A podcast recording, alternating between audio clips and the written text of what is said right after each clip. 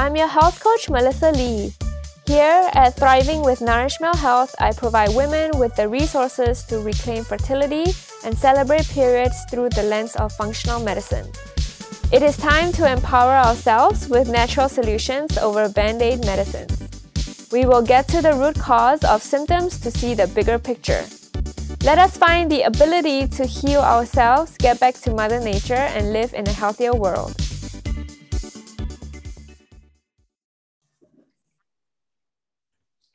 Hi everyone, say hi to Ara Katz.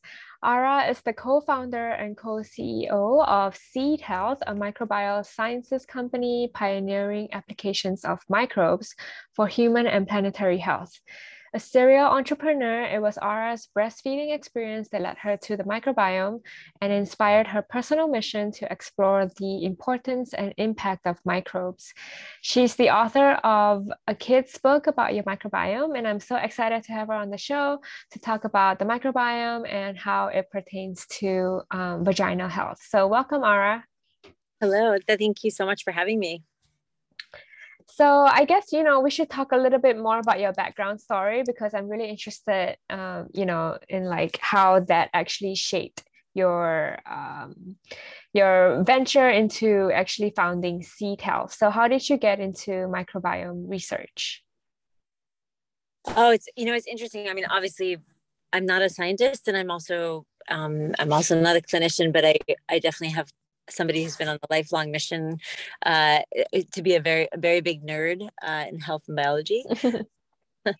I you know I found my way you know to the mic. I mean you know as somebody who who is kind of a self-proclaimed nerd and somebody who has kept up with a lot of the a lot of areas of research over the years. I, I think the microbiome was, you know, certainly kind of came on my radar in, in very different ways um, through some of the earlier studies and you know when it would kind of become a little bit more mainstream or started to notice that there were some more books and um, and certainly rumblings in the scientific community about it.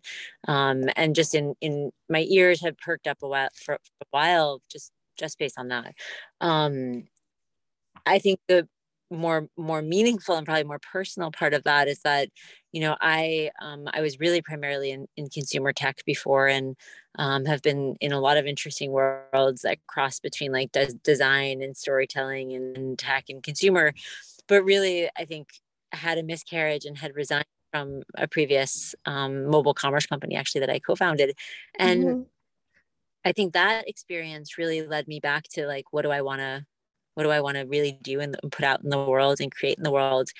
And I actually got pregnant very shortly after that. And I think, you know, a few things happened when I was pregnant um, and also through the miscarriage experience. But I think one of them, probably m- most notably, um, was that, you know, the, there's this interesting like thing that happens between the information you see online and the you know certainly unsolicited advice you get from so many people when you're when you're pregnant right mm-hmm. and the mm-hmm. way that like people give so much dispense so much advice and thinks you know have all these things to say about what you should do and what you shouldn't do and certainly a lot of that's you learn through different people selling you products too which is and it was like all felt so far from science and it all was like very misinformed to a certain extent and i i really felt that there was this opportunity to close the gap between the things that we choose and what we do um, and kind of where the science is. And I think that, of course, during pregnancy, and we'll get into more about the vaginal microbiome and our work in vaginal microbiome, but certainly between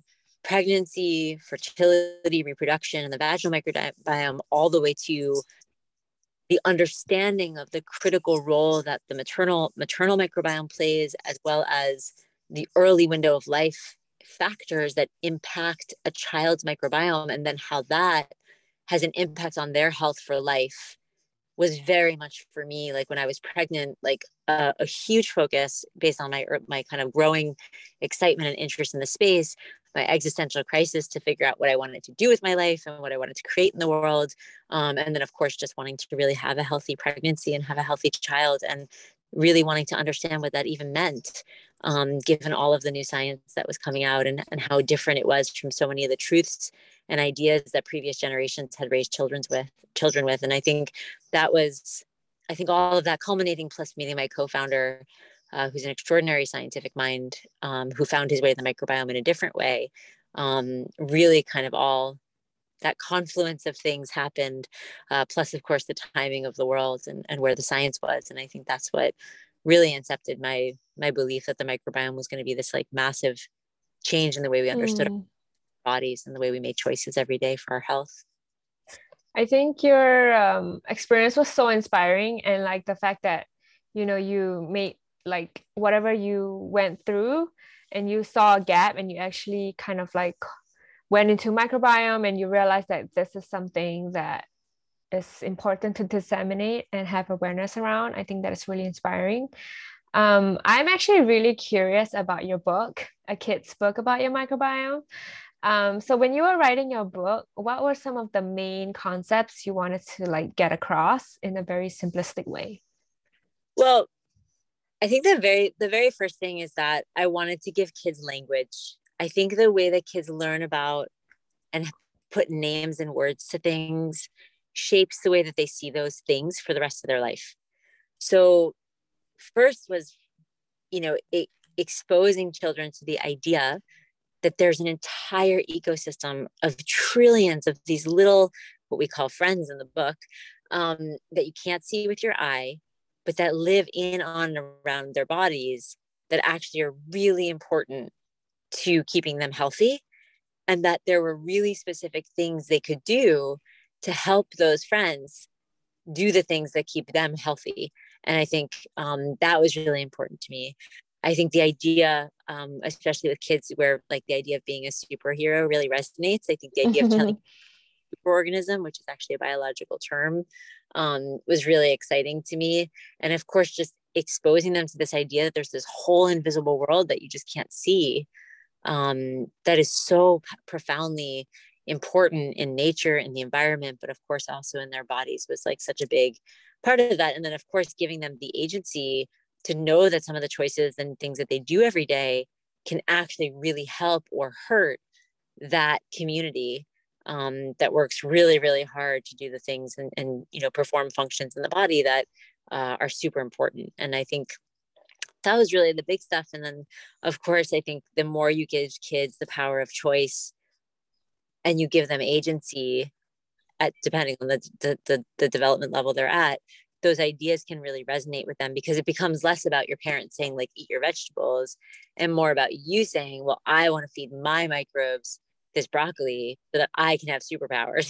Yeah i love that. I actually think that's also a great concept to just teach adults like you know uh-huh. sometimes we use like yeah we use like the words microbes and all that but i feel like it's so far removed and like if you think about it as like friends or even like yeah like the superhero powers that's pretty cool. Yeah. agreed. Agreed. Yeah so that was really that was that was really the big stuff and then you know of course it was really fun to to be able to also explain where they got their microbes um, what influences their microbes you know giving them permission to play in the dirt and um, and explaining why that's important.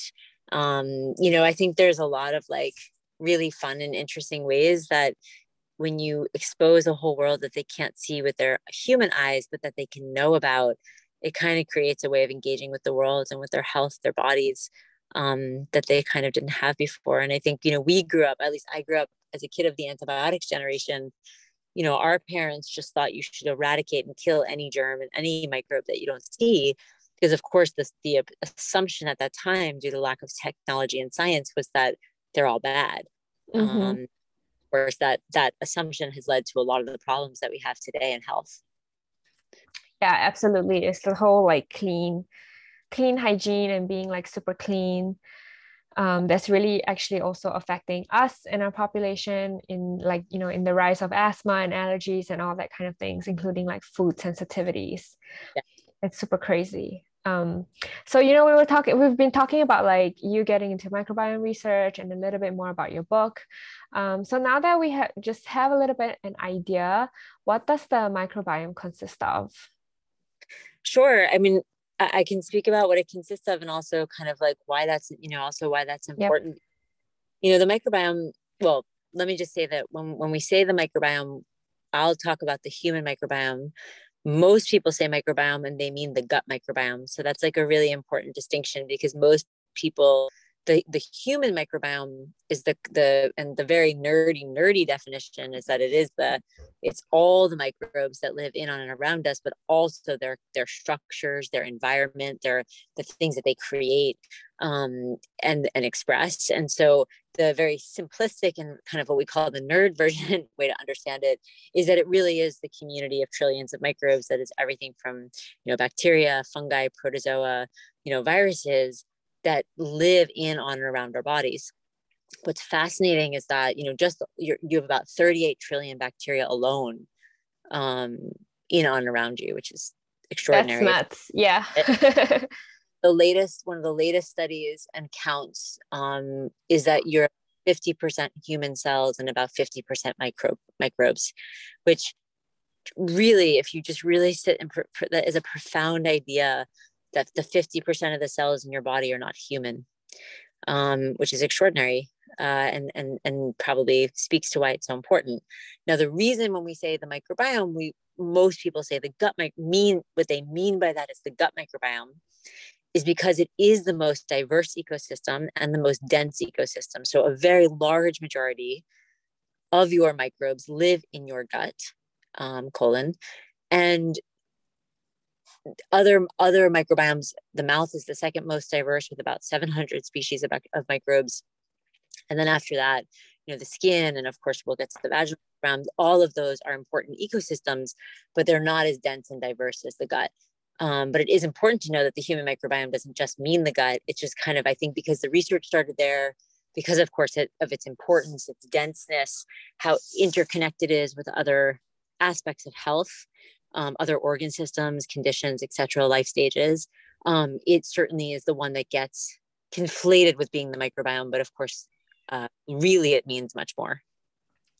I love that. Thanks for the distinction. I also think that um, you know there there's there's a focus on the gut microbiome probably because of like leaky gut, and you know people keep talking about that, and so um, yeah, it's like kind of related to that and and by the way i don't i don't you know just to say like it, yeah. it is really important. I mean you, you know it it um while i was just trying to make sure people understood their definitions i mean the gut the gut is i mean look you you couldn't digest food. I mean it's a huge part of, of everything from like managing inflammation.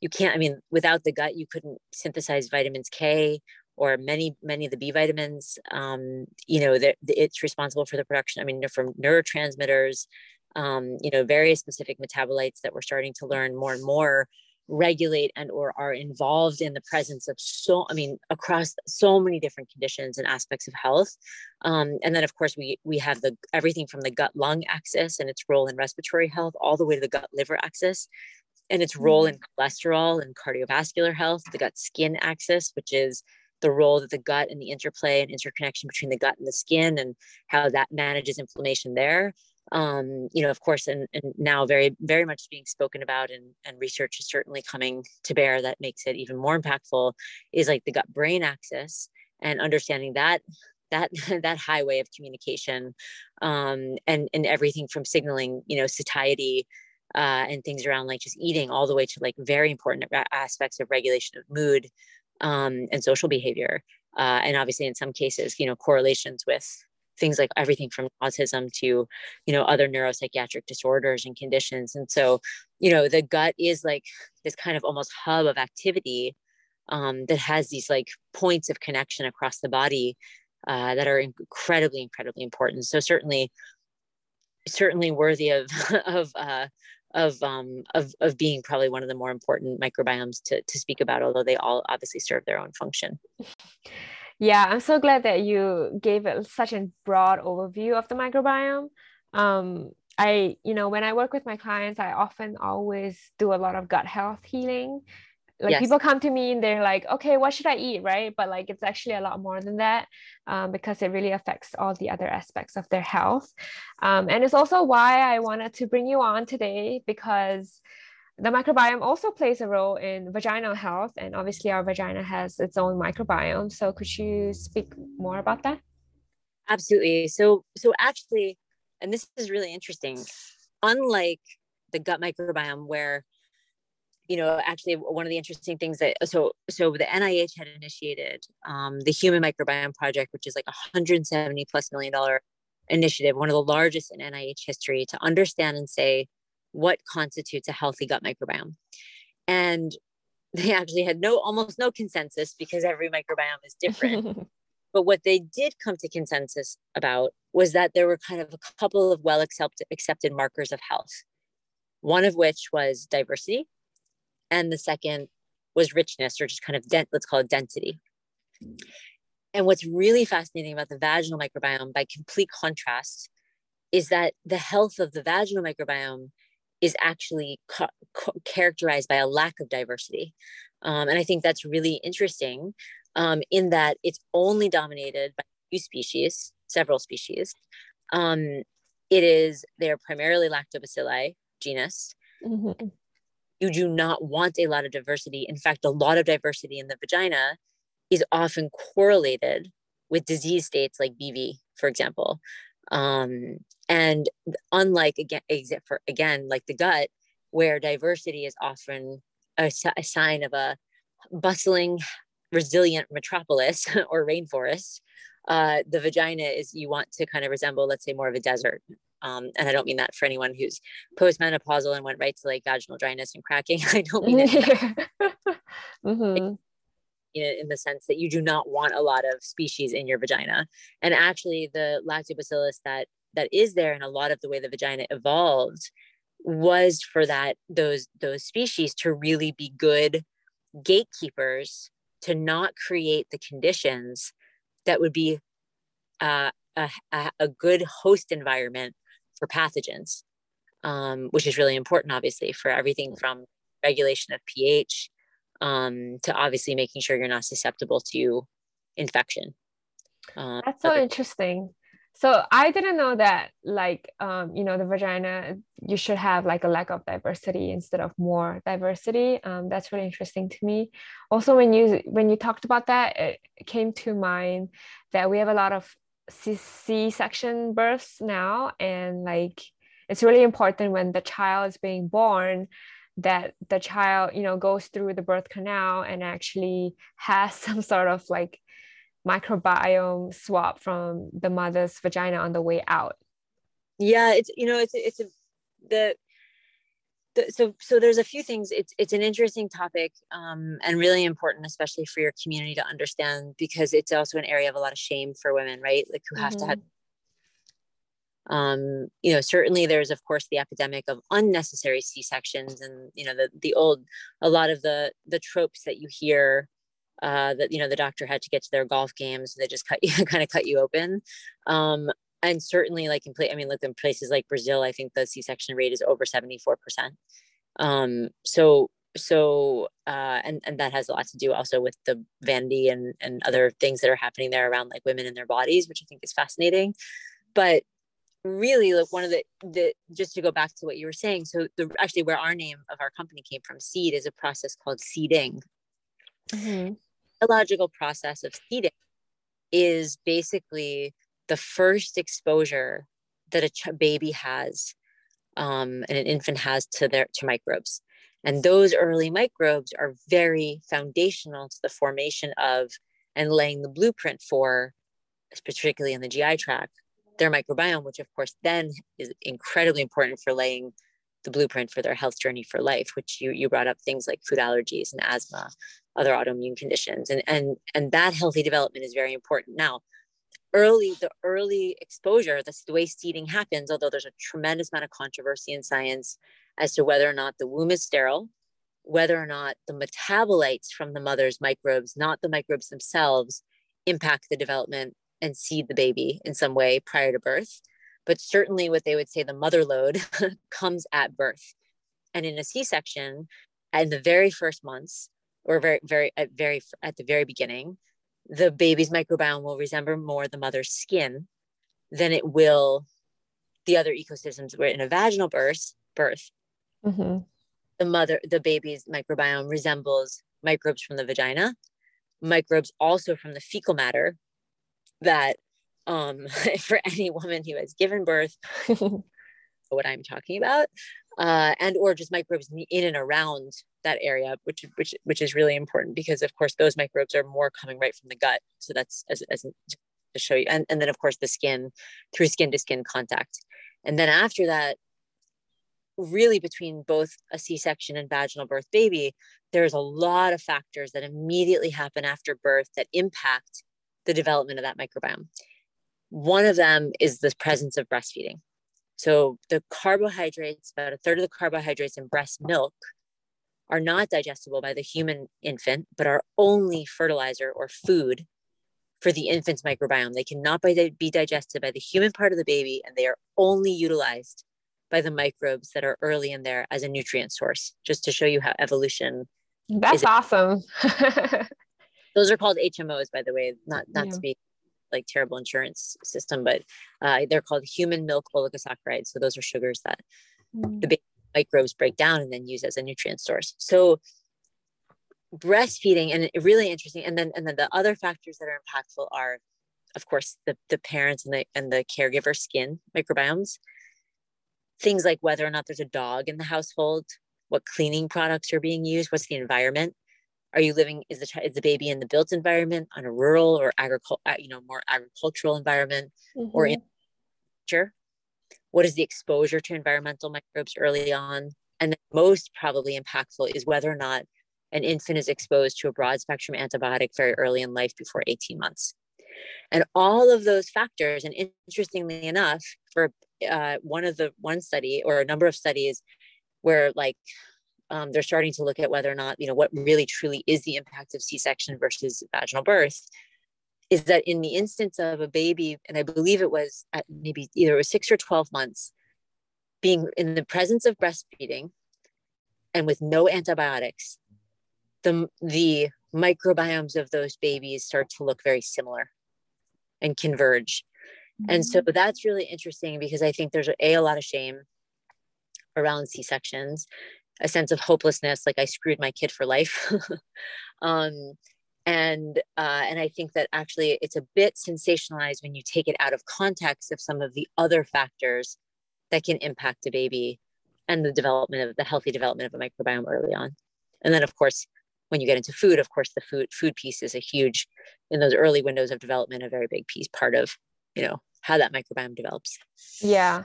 I love that. I feel like that was that could be a whole separate conversation about like birthing and you know bringing up your child um, with early exposure to uh, microbes in the environment. That is super interesting. Yeah, there's um, an incredible mm-hmm. China um, on the the the the and, and actually there's a there's a study that's going to come out of Stanford very soon. Maybe by the time you pub, maybe by the time this is live published, um, speaking about uh, the role of laundry detergent in the in the ch- child's skin microbiome and then the china study was about the role of cleaning products and the correlation with childhood obesity. Mm. interesting. Yeah toxicity is a big one. Yes yes exactly. So so i think that we're going to start to also understand some of those other factors in our lifetime or very soon um, and how everything from like what you would call the built environment which is our homes and the choices we make in our home beyond nutrition um, and beyond like personal hygiene uh, have a huge impact in the way that we uh, and by the way that same but just to bring it back to the vaginal microbiome which i know you wanted to talk more about that is absolutely true when you start to look at the role of some of the products that mm. women use um, and what they're starting to see uh, in terms of like evaluating the safety of some of the over-the-counter things that women um, you know, wash with things that can disrupt the pH, moisturizers, lubricants, vaginal washes, period products, um, you know, all of those uh, can cause even the slightest change in pH in the vagina, and then of course make you very susceptible to problems, conditions, you know, infection, etc. So that's really interesting because you're starting to see the impact now of the things we choose beyond diet, beyond taking a probiotic, beyond just like being healthy, and looking at how those products impact the the, the microbiomes of the where they're being applied um, and then of course the the implications of those of those products. Yes i was just going to kind of bring it back to the vaginal microbiome um, yeah i love that you brought up all those pieces about you know avoiding certain products and not actually you know washing our vagina with like chemicals and all that Um, are there any certain like specific practices that you want to point out we should avoid doing that could actually harm our vagina microbiome? I mean, I, I would say, you know, I think avoiding, um, I mean, you know, like if if you think about all the things that you we understand about the environment, right? Like we have nature preserves for a reason. Uh, we we do everything we can to protect the natural ecology of our world. Um, and I would say if you imagine that any of your biomes of your body, particularly and take the vagina as an example, um, I would say just like just for in whatever way you can do do as li- little as you can. Um, mm. You don't want to disrupt an ecology that works very hard to maintain homeostasis and resilience. Um, and so for example, like what I the, the examples that I gave, like the lubricants and the washes and so many period products and kind of the stuff that shouldn't belong in there, um, I think is a great example um, of things that you don't. I mean, uh, or, or do it understanding that you are probably causing some sort of disruption.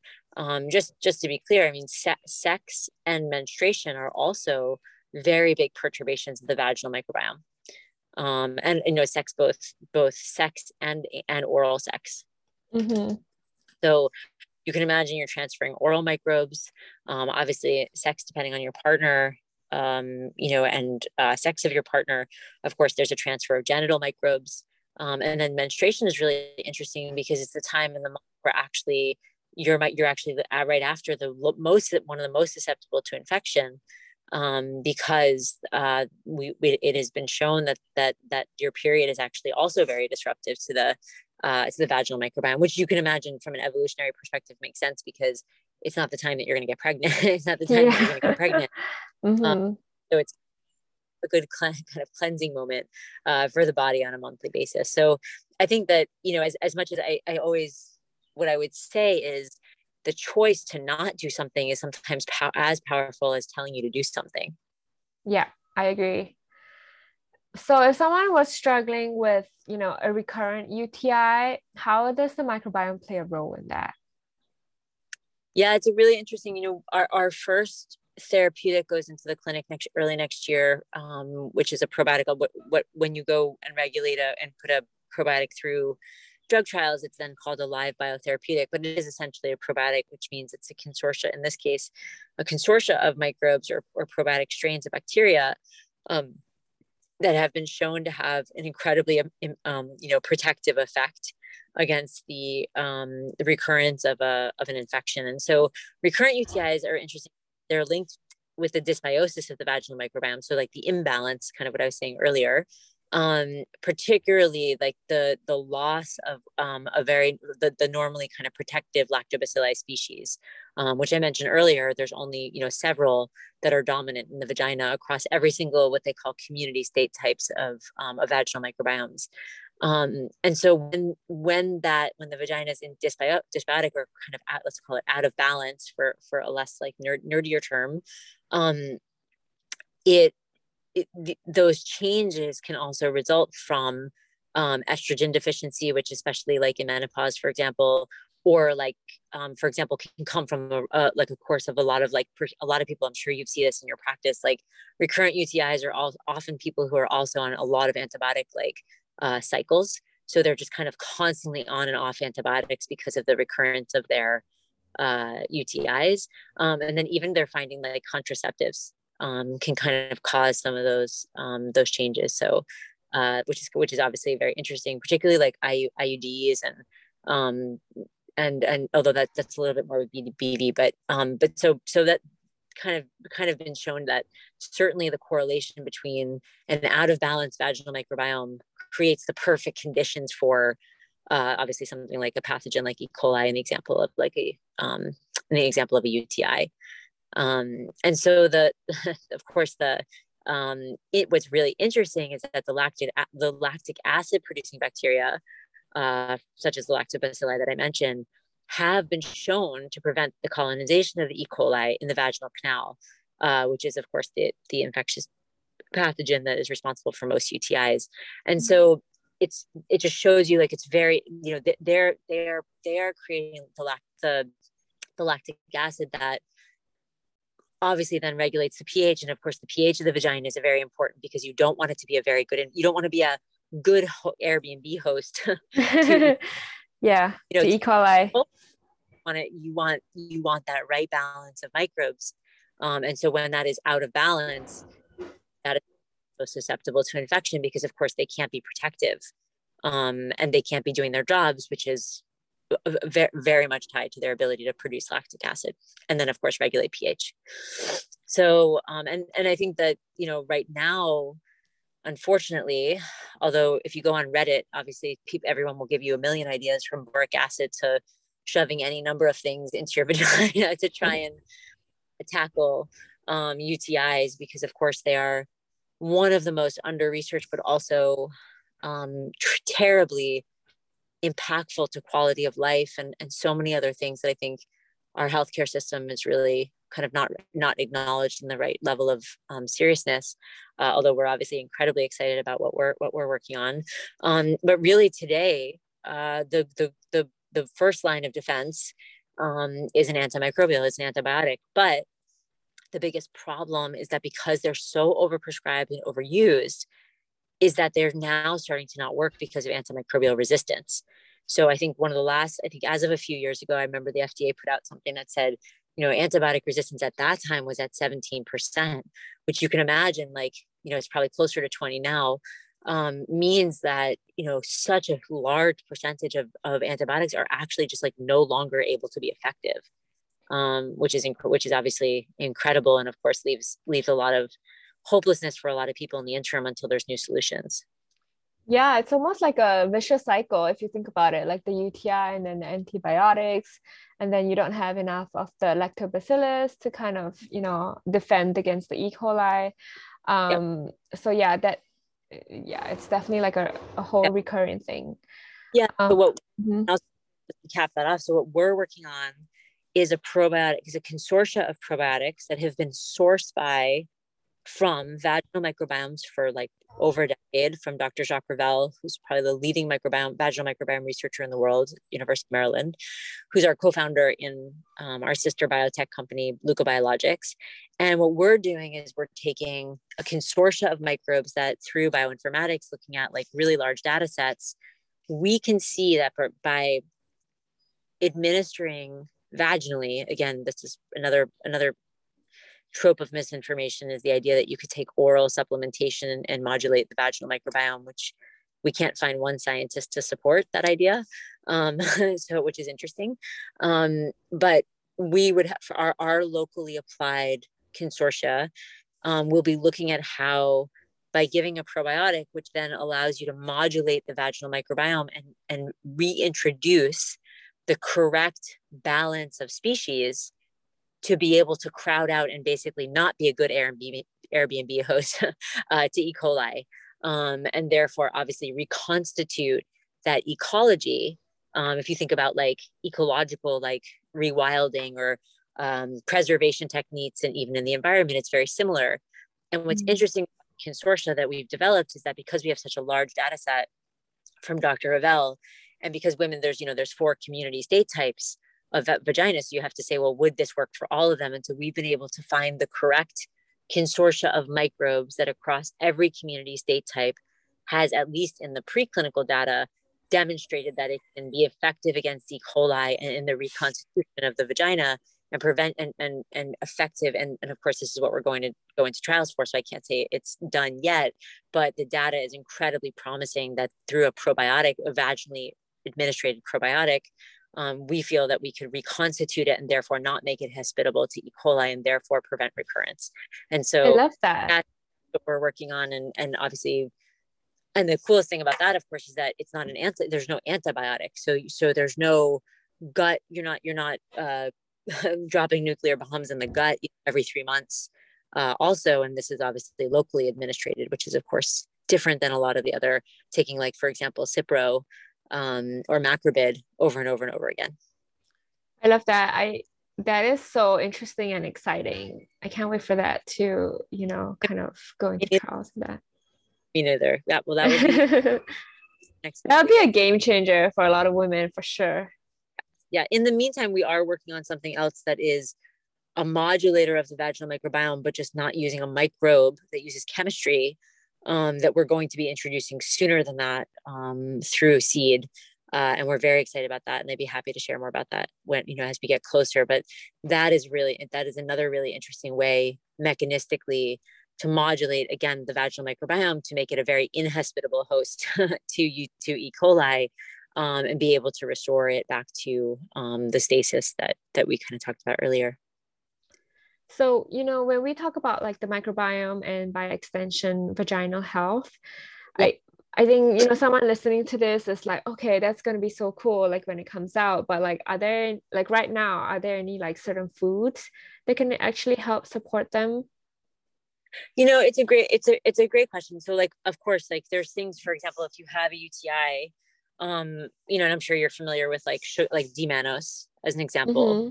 Yeah. I wouldn't call it food, but I would say that I'm I mean, the it's a pretty extra. I mean, the the way that it works is pretty extraordinary uh, because it is able to bind to E. coli, and, and then you just basically kind of like urinate it out. Now, it doesn't work for all women. A lot of women that it's been incredibly impactful for, and that and that's a good demonstration of how you can have a compound uh, like that kind of sugar um, that then has that binding property with E. coli, and then of course um, can be can be uh, urinated or expelled out. So I think there are things like that when people have, and, and I know a lot, I'm only bringing that up because you asked me food, but that is something that I know a lot of women do also prophylactically um, and preventively just because who are prone to, to recurring UTIs. Um, so that, that is one that definitely comes to mind. I think there's, when it comes to like all the cranberry, um, I was going to ask you about the cranberry.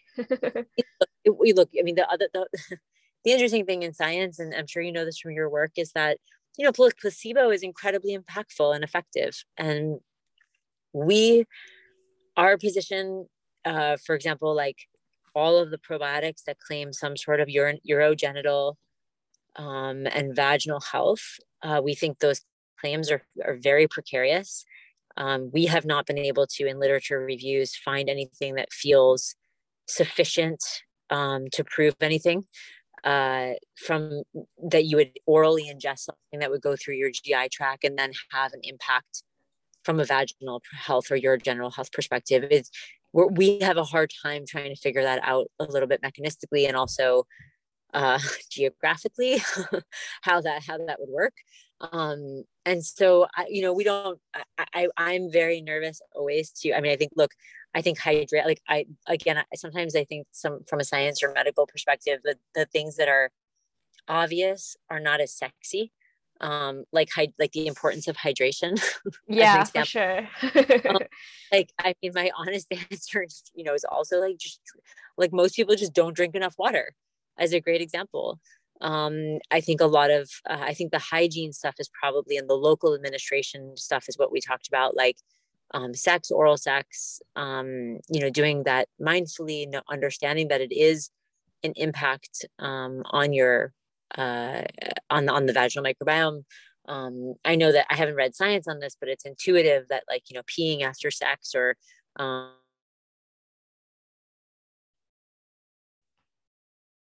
water and just making sure that like when you know that you're going to have some sort of perturbation or um, something like menstruation or uh, and certainly like sex um, there's probably just some good hygiene there uh, that doesn't have doesn't require outside products but just requires just peeing and just making sure you're being mindful about um, you know the, the limiting limiting the exposure i guess that then limits the um, what could be a disturbance mm. uh, um, and i really think again it goes back to more of those things that i just wouldn't put in put in your vagina unnecessarily uh, although I know that, of course, a lot of women who suffer from BV, as an is a great example, will say, "Yeah, but like this, you know, some the smell is is is really embarrassing," and you know, so I, I have a lot of sympathy and empathy for um, the fact that the lived experience of a lot of the things that I'm talking about are easier said than done, um, depending on the situation.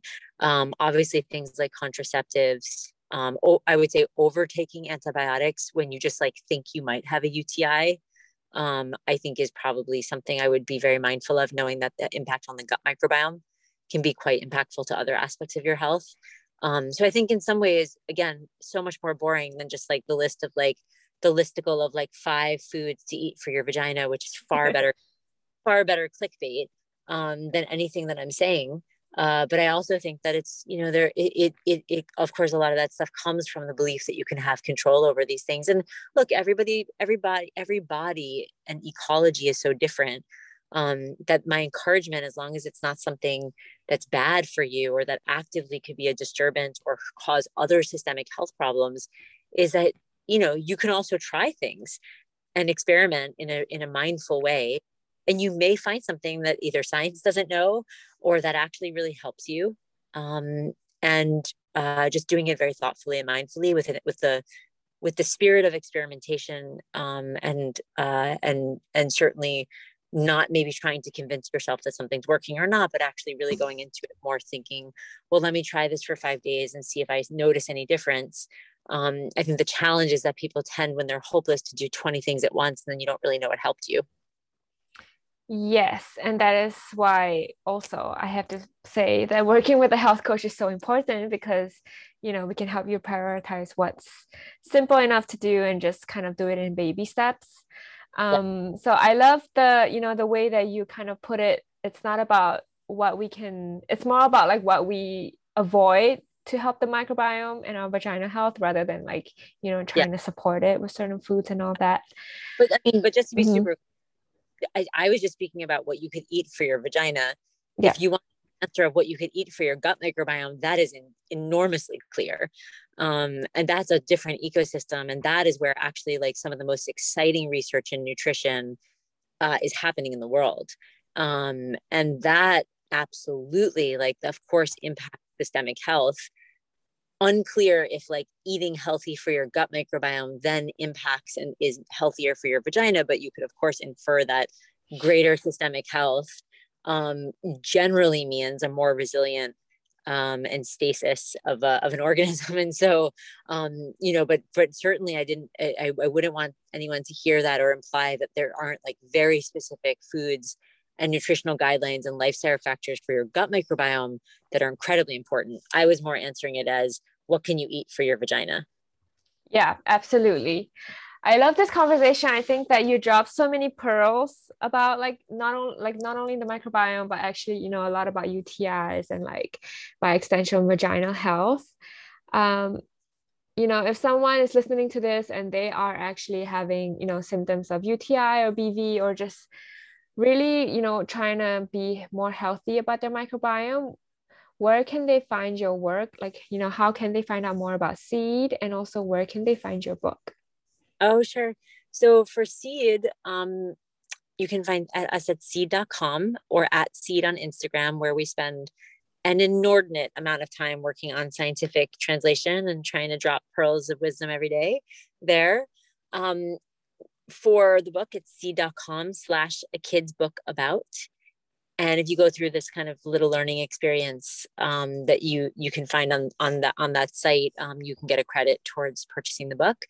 And for all of our other research, um, if anyone's curious about our women's health work, um, you can and uh, and beyond, our even our our work in the environment um, with everything from honeybees to coral reefs, um, you can find that uh, more of our research at seedhealth.com.